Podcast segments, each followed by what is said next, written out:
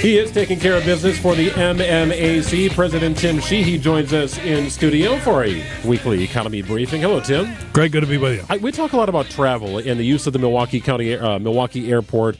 General Mitchell, great, easy in, easy out. We'd like to see more flights, and that could be the result of Milwaukee County Executive David Crowley's announcement that all county businesses will route through Milwaukee to begin and end their travel if it is business travel, if you're a county employee. What do you think the impact of this will be? I think it's a good move. It helps spread the story about the more we use the airport, the better flight service we get. Um, and so I think it's a really nice leading move by the county executive.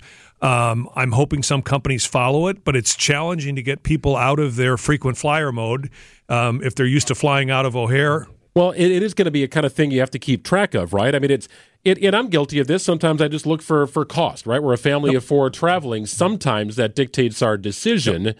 Um, are businesses going to get behind this, knowing that they may end up having to spend a little bit more on that business travel. I, I, think some will. The hardest thing is the actually actually the business person traveling who's built up so many miles on a certain airline that they want to make sure they get that direct flight out of O'Hare. But uh, again, I give the county executive great credit for doing it. It's a message that we need to keep repeating in the community that it may be short term pain for long term gain of having more flights in and out of Milwaukee. And we did the story in the news, but uh, final beams being put into place on the Wisconsin Center District expansion. This is exciting. Like it, it feels like we're starting to get there. And I know it's it, it's going to be a while before everything is unveiled and open, but steps are being made in the right direction here. They are, and here's why bigger is better not just because we can have bigger conventions, but when you have a bigger convention center, you can actually have more conventions because you can have one moving in while one's going on. And the way we had it in the past, you kind of had to bookend them right? And so this is a way to actually get more conventions in the business, not into Milwaukee, not just bigger conventions. Well, it's nice that that way your birthday party won't run into the auto show, right? right? You can that's separate exactly right. a little that's bit. Right. I know that's what you were thinking of here. Uh, you know, our producer Adam Roberts tends to bus to work commonly.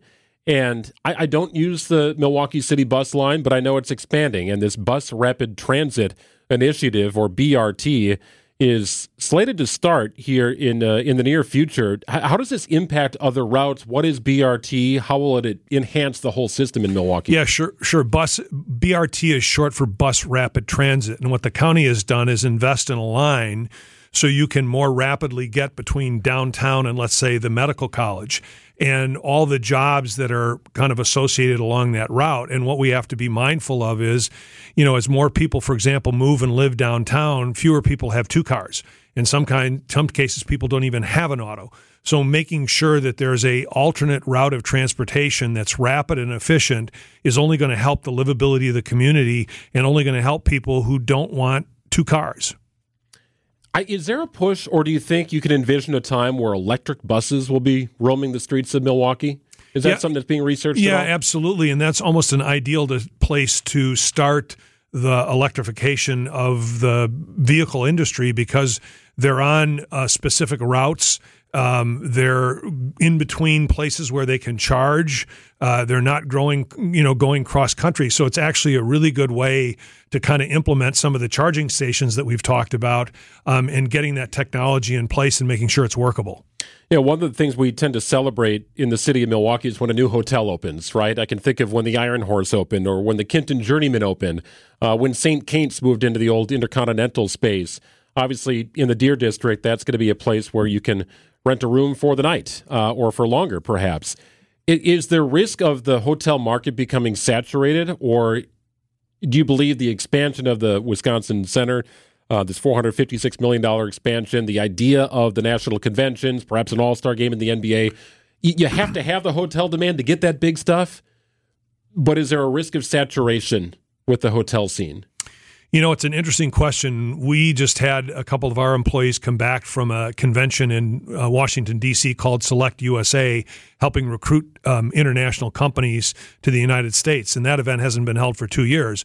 And I think she came back and said there were like a thousand people there. It's almost like there's a pent up demand that people want to be back at conventions, back uh, meeting face to face.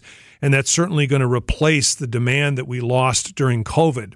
But I'll tell you, as much as I look at Milwaukee, one of the things that continues to baffle me are the number of new hotels that open. And I'm curious as to where that demand is coming from. But there seem to be more on the drawing boards. The ones that are opening seem to be doing okay. Occupancy rates are coming back up. But I'll admit, I'm a little bit baffled as to how many hotels have come on the scene in Milwaukee and who's utilizing them. Right, and it has to be a big number, right? If if yeah. the Bucks are going to go to the NBA and say we need an All Star game here, their first question is, where's everybody going to stay? Right, and that was right? true. That was true of the RNC. Yeah. You know, we had to prove we had 19,000 hotel rooms within a certain proximity. So that's great for the larger events, but when they're gone who's utilizing all those hotel rooms? Yeah, random Wednesday in February. Exactly. Like just, uh, you know, who's going to hang exactly. out? Uh, no, I get that. That's it, but you have to have the big stuff to get the big stuff. Yeah. Uh, it's an interesting, uh, you know, Ned uh, uh, needle to thread yes. is what I'm trying to say here. final thing for you Mother's Day coming up on Sunday. I've done a lot of Mother's Days in Milwaukee with brunch and visits to the lake and coffee at Colectivo. If you're going to put together an ideal Mother's Day in downtown Milwaukee, assuming we're going to have a nice day, how are you piecing that together? uh, ask your mother. Yeah.